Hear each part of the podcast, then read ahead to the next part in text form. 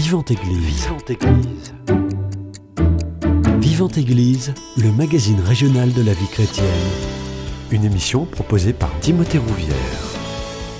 Dans le cadre des Semaines Sociales de Toulouse, le Secours catholique, Église verte et un collectif d'associations réfléchissent à la question de la sobriété à travers quatre dimensions, écologique bien évidemment, économique, fragilité et philosophique. On en parle ce matin dans votre émission Vivante Église.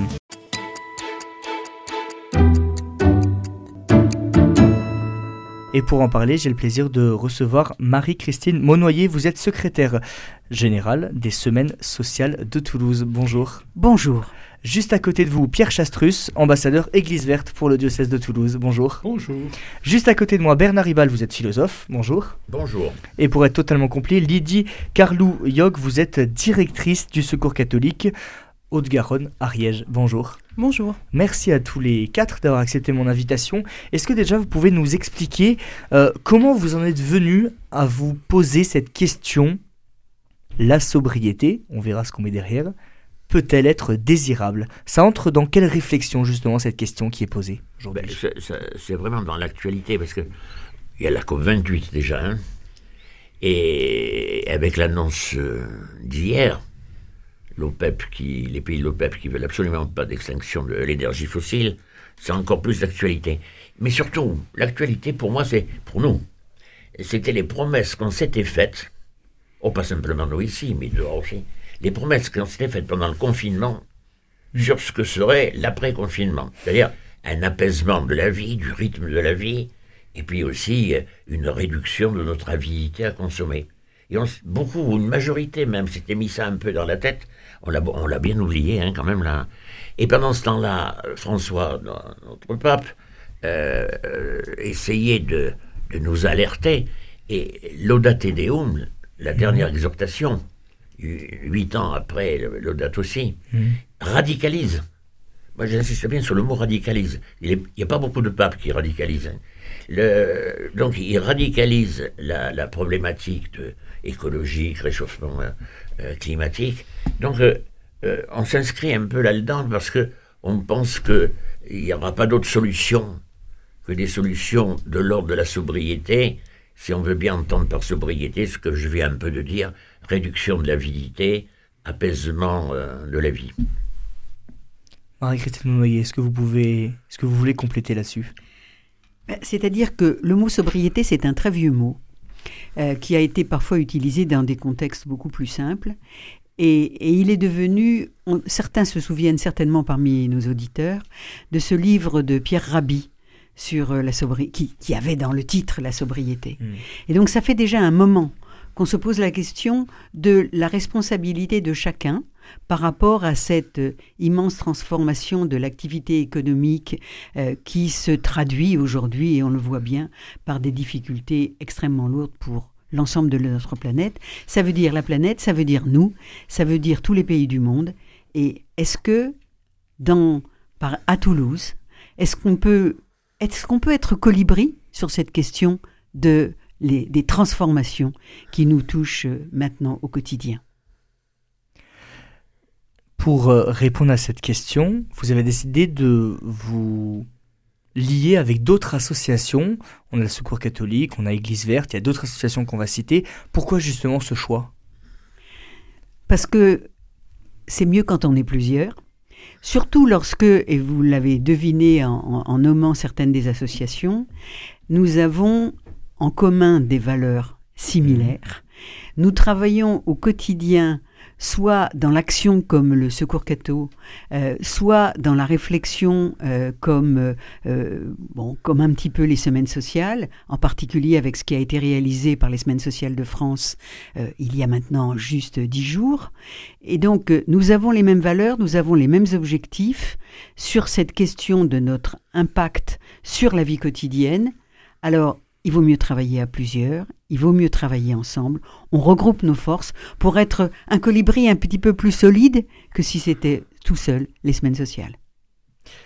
Pierre Chastrusse, euh, la sobriété, on pense à la sobriété écologique. Qu'est-ce que ça vous inspire, cette question ? La sobriété est-elle désirable ?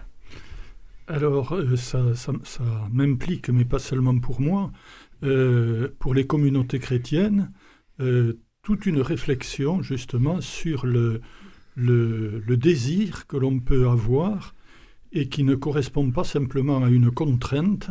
Hein.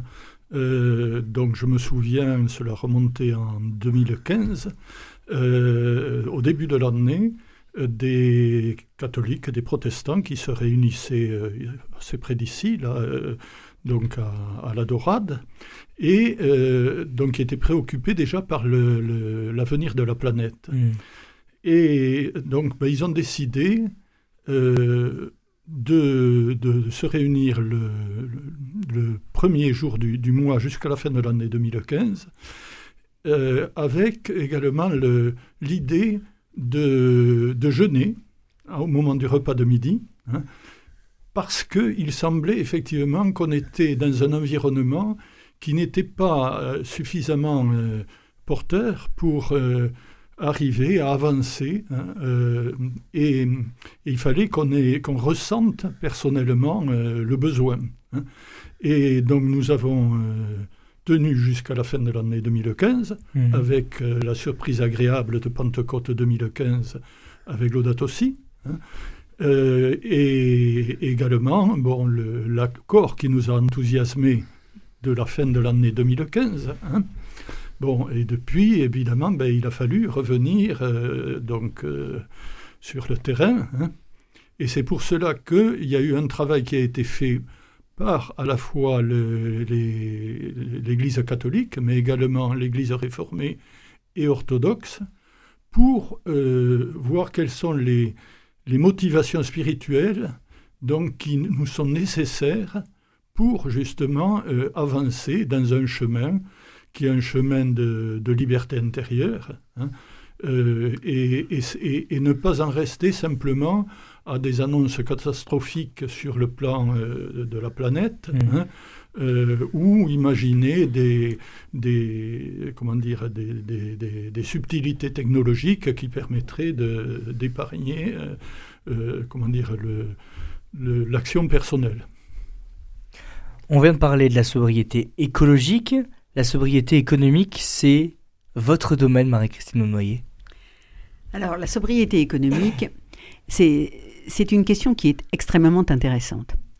D'abord parce que on est maintenant à peu près sûr que le mot croissance verte, ça n'est plus pas un concept qui soit un concept efficace. On n'arrivera pas à faire de la croissance qui soit sans conséquences négatives sur la planète. Ça ne veut pas dire, et j'insiste, ça ne veut pas dire décroissance. Ça veut dire autrement. Ça veut dire produire autrement, ça veut dire consommer autrement, ça veut dire partager autrement. Tout ça, c'est à la fois du spirituel, mais c'est aussi très profondément concret, organisateur, technologique, et cetera. Alors, quand on parle du, de la dimension économique de la sobriété, eh bien, c'est une dimension qui, à mes yeux, est extrêmement enthousiasmante. Parce que vivre autrement, produire autrement, c'est d'abord se creuser beaucoup la tête pour euh, voir comment il est possible de, de, ne pas, de ne pas jeûner, de ne pas... L'objectif, c'est pas ça. Mmh. L'objectif, c'est d'être bien, mieux, et pour autant de permettre à ceux qui vont suivre d'être sur une planète qui soit viable, et pour tous ceux qui sont encore très jeunes, de se dire que l'horizon n'est pas bouché. Mmh. Et en fait, aujourd'hui, ça n'est pas évident, ça demande des efforts intellectuels, organisationnels, technologiques, mais c'est possible. Et justement, est-ce que économie et écologie, c'est compatible ? Est-ce que dans le système actuel de mondialisation qu'on connaît, de croissance extrême dans de nombreux pays développés, est-ce que c'est compatible avec l'écologie ou est-ce que justement c'est un retour en arrière et donc c'est contre nature ? Alors je pense que les, les exemples que nous avons choisi de présenter pendant cet après-midi du samedi seize décembre... treize heures trente, dix-huit heures... Eh bien, ce sont des exemples qui montrent que ce n'est pas antinomique. On peut proposer des activités, des activités qui peuvent être rentables et donc qui sont le, logiques sur le plan économique, et qui pour autant sont beaucoup, sans commune mesure avec les conséquences euh, négatives que nous connaissons. Ça ne veut pas dire que les expériences que nous proposons étant locales et donc n'ont pas une dimension nationale ni internationale, mmh. ça ne veut pas dire qu'il ne faut pas changer un certain nombre de choses au niveau national et au niveau international. À l'évidence, euh, on ne peut pas imaginer continuer à produire en utilisant le charbon, le pétrole à haute dose et croire que ça n'aura pas d'effet. Ça, ça n'est pas possible. Ça veut dire qu'il faut changer de technique. Mais ce qui est intéressant aussi, c'est de voir combien, finalement, je vais dire monsieur et madame Dupont, hein, c'est-à-dire chacun d'entre nous, en a déjà pris conscience. Sans doute avez-vous lu quelque part que euh, on n'a jamais, en France, équipé autant de maisons, autant d'immeubles avec des panneaux solaires que mmh. l'année dernière. Et ceci est le témoignage de la prise de conscience. On a du soleil et on peut fabriquer son électricité. Lorsque, à la maison, nous avons décidé de cela, nous sommes maintenant producteurs de cinquante pour cent de l'électricité dont nous avons besoin. Il y a dix ans, je n'aurais jamais imaginé ça. Mmh. Ça n'a pas été très facile, ça n'a pas été sans coût, ça n'a pas été... Mais on y arrive. C'est vrai pour l'électricité et beaucoup, je connais plein de personnes qui maintenant ont transformé leur équipement en eau dans leur maison pour réutiliser ce que l'on appelle les eaux grises. Et chacun d'entre nous, même maintenant, a pris l'habitude, et moi la première, d'utiliser l'eau de la salade et oui. euh, pour pouvoir arroser mes fleurs.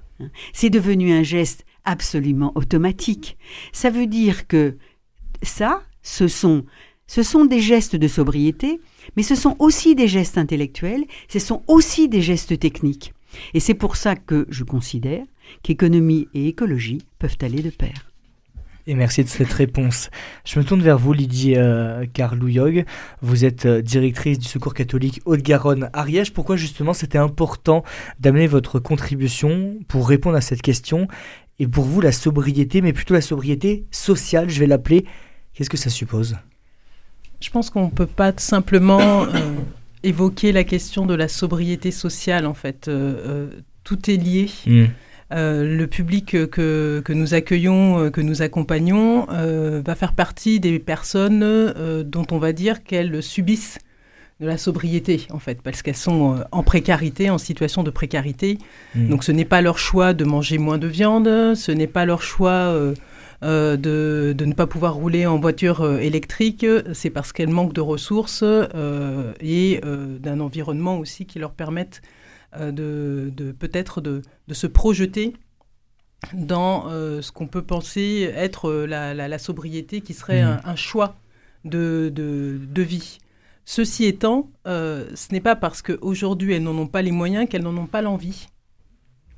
Et donc ça, c'était euh, un des aspects qui me semblait intéressant de pouvoir partager en participant à cette euh, conférence. Déjà de, d'ouvrir euh, le, le, le regard sur le fait que il y a une partie de la population euh, française euh, qui ne choisit pas euh, de, d'être euh, en situation de sobriété, mais qui du coup a développé aussi des ressources euh, bien avant, en fait, qu'on commence à donner les, les, bons, petits, les bons petits tuyaux pour euh, économiser l'énergie, euh, euh, et cetera. Donc qui, voilà, qui, qui a aussi une expérience de vécu de, de, de sobriété qu'elle, qu'elle peut partager et euh, qui a aussi euh, une conscience Euh, écologique euh, qui est là, mais qui ne peut pas s'exercer ou plus difficilement. Mmh. Et de voir aussi comment euh, on peut, justement, en réfléchissant nos systèmes différemment, permettre à ces personnes euh, de contribuer aussi à, euh, à cet enjeu euh, écologique. Euh, enfin, la, la planète qui brûle, euh, ça concerne tout le monde, et les premiers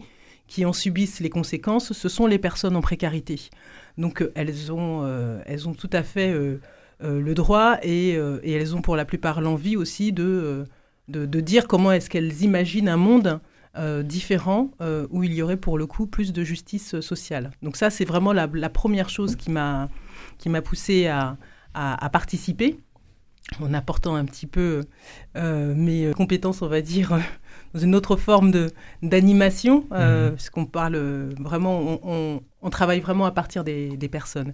La deuxième euh, chose qui m'a poussée à, à participer, c'est que justement ces, ces enjeux euh, d'écologie, euh, voilà, de, de développement humain euh, global, hein, on est aussi euh, porté par, euh, par Laudato Si', euh, ça amène notre, notre association à aussi euh, re-questionner son modèle de fonctionnement euh, et euh, à, à, à repenser aussi euh, les actions qu'elle, qu'elle fait, l'impact mmh. qu'ils ont. Euh, le, je pense que la, la, la dimension la plus euh, visible et concrète pour, euh, pour les auditeurs, c'est la question de l'aide alimentaire, hein, euh, qui, euh, qui dépend d'un système où, en fait, euh, on a un peu l'impression, quand on creuse, qu'on marche sur la tête, puisqu'on on, on va payer euh, des, euh, des producteurs, des agriculteurs, dont une bonne partie vit en précarité pour... Euh, Euh, fabriqués dans des conditions euh, qui ne sont pas bonnes pour, euh, pour, pour la planète, euh, des produits euh, d'une qualité moins bonne aussi euh, mmh. en termes de santé, eh oui. euh, qui, sont, qui vont être euh, redirigés vers les plus pauvres euh, pour, euh, pour fournir euh, l'aide alimentaire. Enfin voilà, on, on arrive, on a fait le constat aussi euh, au, au sein du Secours catholique de, des limites de certains, euh, de certains systèmes dont on bénéficie pour les personnes accueillies. Se dire, mais en fait, si on pensait les choses différemment, ça irait mieux pour tout le monde, pour les personnes en précarité, pour le grand public, pour la planète. La question que vous posez, c'est euh, la sobriété est-elle désirable ? Point d'interrogation. Pourquoi la sobriété n'est pas-t-elle possible ? Pourquoi ce, cette question désirable ? L'idée, c'est vraiment de, de responsabiliser chacun, de se dire qu'il y a possibilité de faire preuve de sobriété dans sa vie quotidienne pour agir et avoir des vrais résultats visibles. Parce que c'est souvent présenté comme... Euh, la sobriété est souvent présentée comme une punition. Elle, ah, pas oui. simplement présentée, mais ressentie. Ressentie. Euh, euh, moi, quand j'étais plus jeune, quand on me parlait de sobriété, je n'avais pas forcément de sourire. Quoi. C'est, euh, l'appel à la sobriété ne m'intéressait pas beaucoup. Et, et en fait, quand on regarde euh, la réalité vécue, la vie quotidienne, on s'aperçoit que elle est désirable, pas simplement parce qu'on voudrait qu'elle le soit, mais parce qu'elle est vraiment... Il y a l'expérience de l'hiver dernier, vingt vingt-deux vingt vingt-trois, où on nous a dit euh, il va y avoir des coupures d'électricité si on consomme trop. Il fallait les laisser à dix-neuf euh, voilà. degrés. La sobriété a fonctionné. Mm. Et les gens n'ont pas pleuré. Il y a, ça n'a pas été une sobriété vécue comme une corvée, comme, un, comme une torture. Le, il y a eu même une sorte de fierté qu'on ait réussi cette opération de... Donc, donc la sobriété peut être désirable. Et euh, quand on regarde l'histoire de, de la philosophie, on ne va pas évoquer tout le monde, mais euh, euh, eux-mêmes, euh, euh, par exemple, Aristote appelle à la tempérance. Et quand on lit Laudato Si', l'appel de, du pape François, c'est pas l'austérité, c'est de savoir jouir de peu, avec le mot « jouir » dedans. C'est, c'est, c'est, c'est, pas, c'est pas la torture, quoi, hein. Euh, jouir de peu. Et euh, le, Aristote développe l'idée de, de tempérance. Euh, Saint Thomas d'Aquin a évidemment repris la, l'idée euh, d'Aristote. Il y a le psaume dix-huit. J'aime bien la phrase. Euh, tout le psaume, je ne connais pas euh, par cœur, mais il y a une phrase, un verset qui dit euh, euh, « Donner du large ». Et la sobriété, c'est ce qui nous donne du large. C'est, c'est ce qui nous délivre de la viscosité de, de, de, de la consommation, quoi. Et euh, y a une expression euh, commune, on se l'est dite tout à l'heure quand je suis rentré d'ailleurs, là. Euh, est-ce que tu es en forme ? Être en forme. Euh, être en forme, ça veut dire que j'ai plus tellement le souci de ce que je vais pouvoir faire pour survivre, pour, pour manger mieux, pour... Euh, pour rouler mieux. Non, euh, celui qui est en forme, il est, il est, il est ouvert. Il, il respire à plein poumon. Il, il prend la vie à, à bras-le-corps. Euh, le, le Saint Paul n'arrête pas de, de nous dire qu'il faut passer du vieil homme à l'homme nouveau. C'est-à-dire justement de celui qui est collé aux convoitises à, à celui qui est en capacité de faire autre chose. Le, le sportif, c'est celui qui a réussi la sobriété désirable. C'est celui qui euh, euh, fait un régime diététique, c'est celui qui... Et, et il ne le fait pas comme torture. Bien sûr qu'il se prive, mais il le fait avec la fierté de pouvoir devenir ce qu'il va être sur les terrains de sport. Est-ce que euh, faire preuve de sobriété, à titre personnel, c'est pas euh, un retour en arrière? Parce qu'on sait que l'homme est beaucoup dans le progrès. Euh, est-ce que justement, c'est pas un retour en arrière que les hommes ne sont pas prêts à faire? Est-ce que c'est pas un échec, justement, de faire preuve de sobriété? Je ne crois pas, parce que euh, il est facile, de, même si ça se dit peu, il est facile de prendre conscience que le progrès, non pas par accident, mais délibérément, volontairement et fièrement, hein, a été euh, la volonté des hommes de prendre plus que leur part dans les écosystèmes, et comme ils prenaient plus que leur part, ils allaient rejeter plus que leur part. Tout progrès, quand on n'était que simplement cueilleurs et chasseurs, il n'y avait pas de déséquilibre euh, des écosystèmes créés par l'homme. À partir du moment où on s'est lancé dans le progrès, et je ne suis pas en train de dire qu'il ne faut pas de progrès, hein, mais euh, on a volontairement, c'était ça qu'on voulait, prendre plus que notre part, et donc rejeter plus que notre part. C'est pour ça que, euh, quand j'ai un, un regard en arrière, comme vous le suggérez, euh, non, je, je, je crois que c'est tout à fait possible. Si, euh, le, si tout le monde comprend que dans le progrès, il y a des aspects extrêmement positifs, il est inutile de souligner lesquels, mais qu'il y a toujours derrière, et Lydie le soulignait tout à l'heure, euh, cette idée que de toute façon, on va prendre plus que notre part. C'est fait, c'est fait pour ça. C'est fait pour ça. Et, et que donc on va rejeter plus que notre, notre part. C'est, la, la sobriété est sans doute une des rares voies euh, qui peut amener quelque chose de positif dans la situation dans laquelle on se trouve. D'un point de vue très, très concret, comment, euh, Pierre Chastrusse, on peut faire euh, preuve de sobriété écologique? Parce qu'on on voit que le XXe siècle, ça a été euh, très faste, le progrès a été, euh, même depuis, depuis le début des temps jusqu'au XXe siècle, euh, le progrès n'a, n'a jamais cessé, en tout cas, euh, d'améliorer notre vie quotidienne. Mais dès la fin du XXe et le début du XXIe, on voit qu'on a un effondrement quand même global de... de tous les systèmes déjà établis, avec une, une disparition massive notamment des, des espèces et de l'équilibre justement euh, écologique. Je crois que c'est effectivement c'est une découverte relativement récente, hein, sur le plan euh, scientifique, euh, parce que effectivement on s'est imaginé que l'on pouvait prélever des, des ressources naturelles, comme on disait, hein, de façon indéfinie, et puis on s'est rendu compte plus récemment que non seulement on ne le pouvait pas, mais que également la consommation excessive de, de ces ressources-là euh, entraînait une dégradation de l'ensemble du système. Et donc le, là, effectivement, le, Laudato Si' dit bien « tout est lié », euh, cette vision-là est une vision récente, parce qu'on avait tendance à découper les choses en tranches, hein. Euh, chaque scientifique devenait le spécialiste de tels petits morceaux, et euh, on n'arrivait pas à boucler le, l'ensemble, hein. Donc, euh, par rapport à ça, euh, donc, euh, y a également pour les, les chrétiens euh, bon, le, l'idée que euh, donc, le, tout ceci nous est donné, hein. Euh, ce n'est pas nous qui avons inventé le monde, hein, euh, et euh, nous est donné pour en prendre soin. C'est-à-dire, ça ne veut pas dire du tout pour le figer dans l'état où il se trouve à tel moment, hein, mais par contre, pour que, ben, il y ait un épanouissement, hein, euh, donc ce qui s'est fait à travers ce que l'on évoquait, là, le, l'aspect technique, euh, donc, sauf que, il euh, y a également, ben, euh, comme euh, donc, le disait Bernard, donc le, le, une idée de domination, à un moment donné, de, de, de devenir le maître de tout, hein. Et, et ceci s'est fait de façon p- progressive. Et maintenant, je crois que, ben, est-ce qu'il faut attendre des événements comme le, l'épidémie de la Covid, hein? Est-ce qu'il faut attendre les derniers rapports du GIEC pour, et cetera.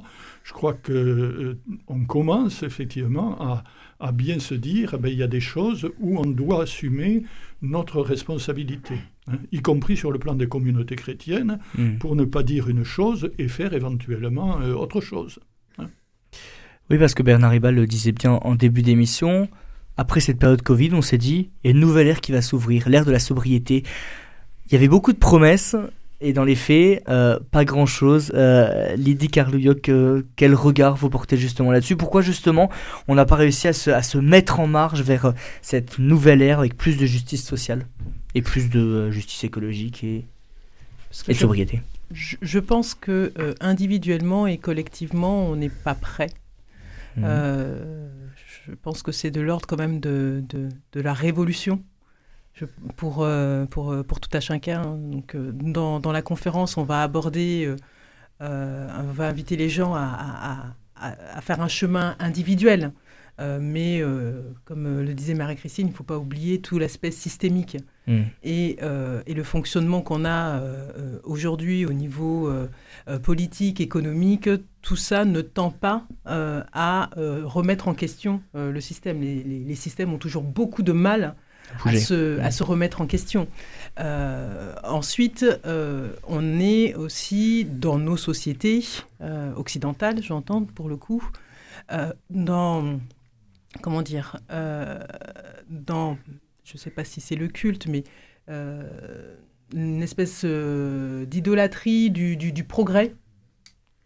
Euh, toujours avoir euh, plus, euh, enfin moi je, je, je, je vois ne serait-ce que les, les outils du quotidien et tout qui tourne autour de ça, qui nous crée des, euh, des, des besoins euh, et dont on n'arrive pas forcément euh, individuellement à se dire euh, stop, j'arrête, euh, j'arrête là, euh, parce que tout est fait autour de nous pour que ça continue. Euh, je, je donne un exemple assez basique avec euh, euh, tout ce qui est numérique.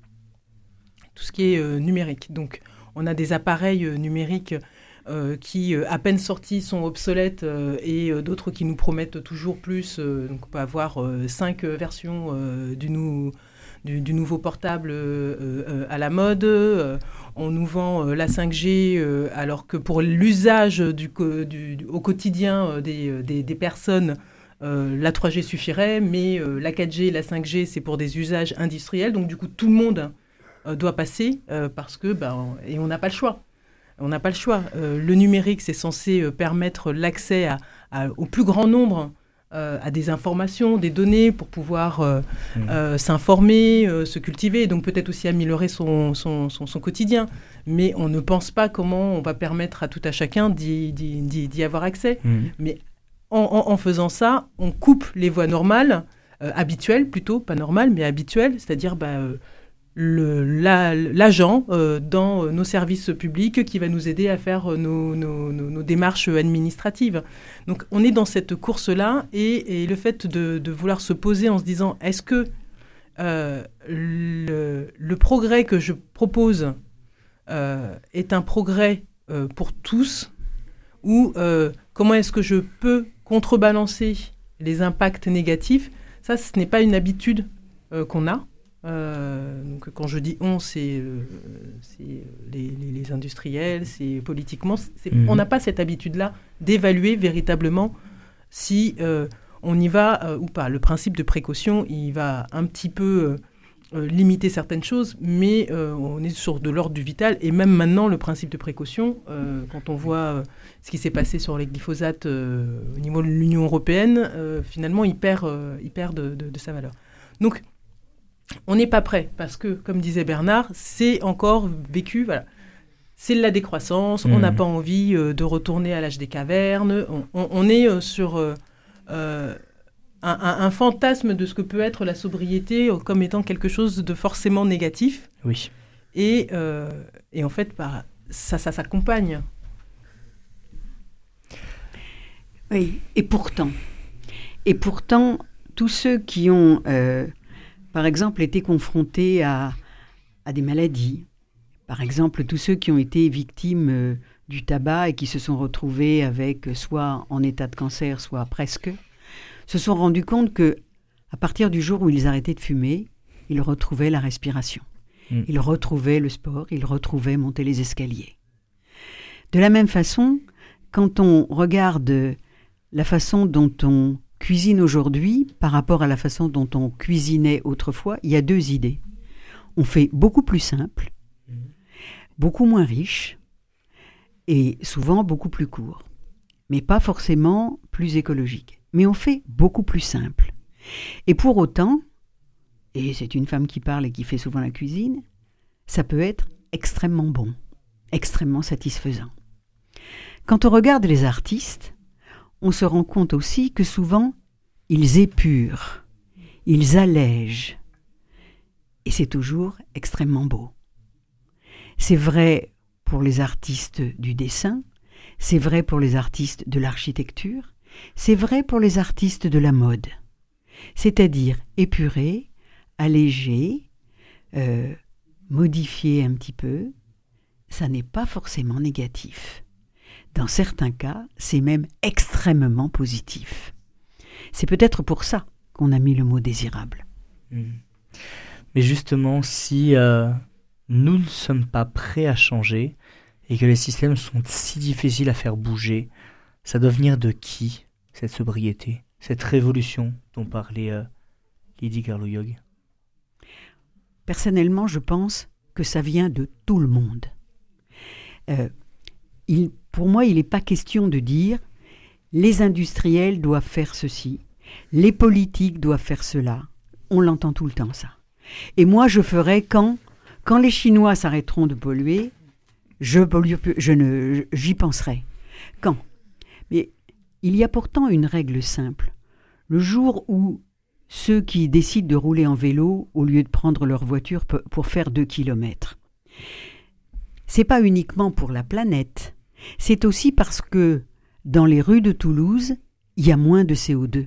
Mmh. Et ce n'est pas parce que les Chinois arrêteront de construire des centrales thermiques qu'il y aura moins de C O deux sur Toulouse.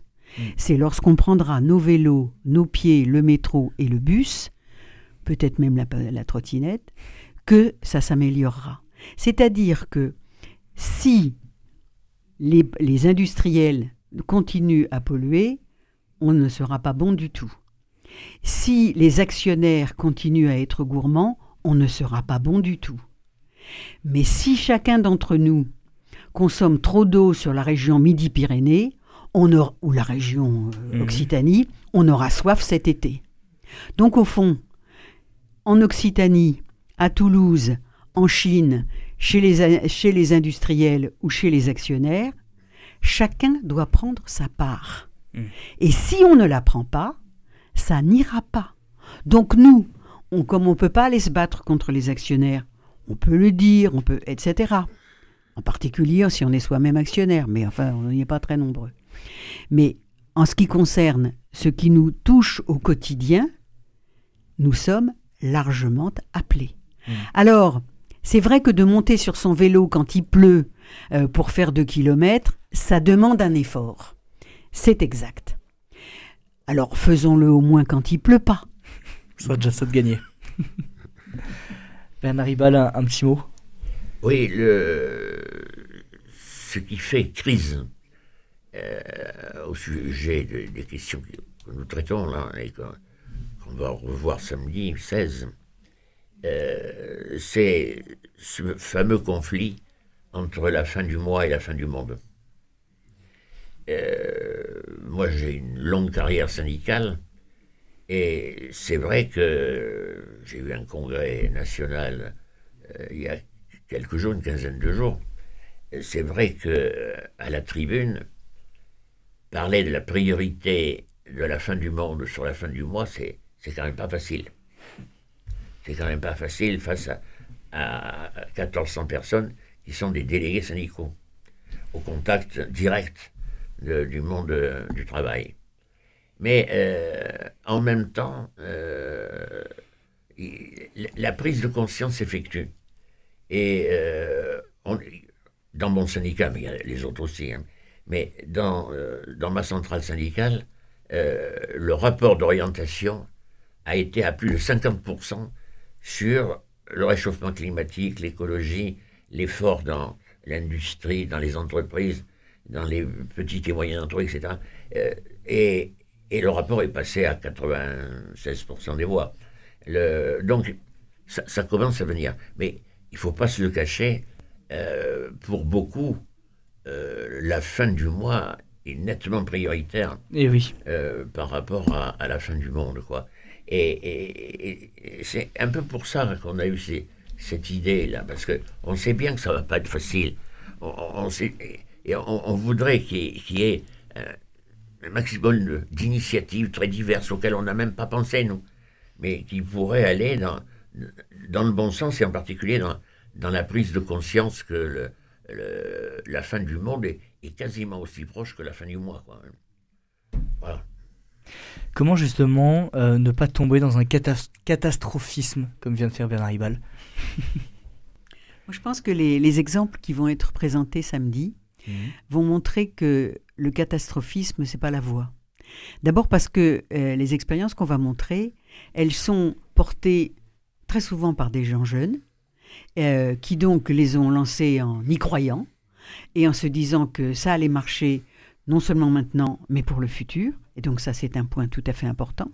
Et puis il y a d'autres exemples qui vont montrer qu'il y a des expériences qui ont été lancées il y a quelques années et qui marchent. Et qui portent leurs fruits aujourd'hui. Et qui portent leurs fruits. Mmh. Et donc, rien que cela, ça vous donne de l'enthousiasme. Et donc, ben, la catastrophe, ben, on verra bien. Hein. Mais euh, au moins, agissons pour qu'on éloigne La, l'idée de la catastrophe. Et quand on dit « moi je m'arrête parce que, euh, parce que c'est catastrophe », moi je me souviens de cette petite phrase qui disait que euh, tant qu'il y a de la vie, il y a de l'espoir. Tant que je décide euh, qu'est-ce que vous feriez si on vous annonçait que la fin du monde était pour demain, je ferais exactement ce que j'avais prévu de faire. Et on terminera euh, là-dessus. La conférence, c'est samedi prochain, treize heures trente, dix-huit heures. Où ça a lieu exactement ? Salle Ozette. La salle Ozette, elle est tout près de l'église Saint-Jérôme. Mmh. Elle est rue, euh, du lieutenant-colonel Pélissier. rue du lieutenant-colonel Pélissier. Elle est très connue des Amis des Semaines Sociales de Toulouse, mais elle est très connue largement sur le plan toulousain. C'est le métro Capitole. Mmh. Et quand on est au métro Capitole, on en a pour euh, trois minutes à pied. Donc euh, c'est quand même extrêmement facile d'accès. Et bien évidemment, on prend euh, son vélo ou le métro ou ses pieds pour venir à cette conférence. La sobriété peut-elle être désirable? C'est ouvert à tout le monde, j'imagine. Absolument, et c'est gratuit pour tous les jeunes et, et les religieux. Et euh, on a demandé dix euros de participation à tous ceux qui sont majeurs et vaccinés, comme on disait parfois, et qui peuvent ainsi aider à la réalisation des frais qui, sont, qui touchent euh, à toute organisation. Et il y a cette conférence, et bien évidemment, il y a des ateliers, en tout cas, pour sensibiliser. Absolument. Et responsabiliser. Merci beaucoup à tous les quatre. Merci d'avoir participé à cette émission. C'est la fin de cette émission Vivante Église. Si vous souhaitez la réécouter, elle est d'ores et déjà disponible sur notre site internet w w w point radio présence point com. Passez une très belle journée à l'écoute de notre antenne. Cette émission est disponible sur C D. Commandez-la en téléphonant au zéro cinq soixante-deux quarante-huit soixante-trois zéro zéro. zéro cinq soixante-deux quarante-huit soixante-trois zéro zéro ou par mail à contact arobase radio présence point com.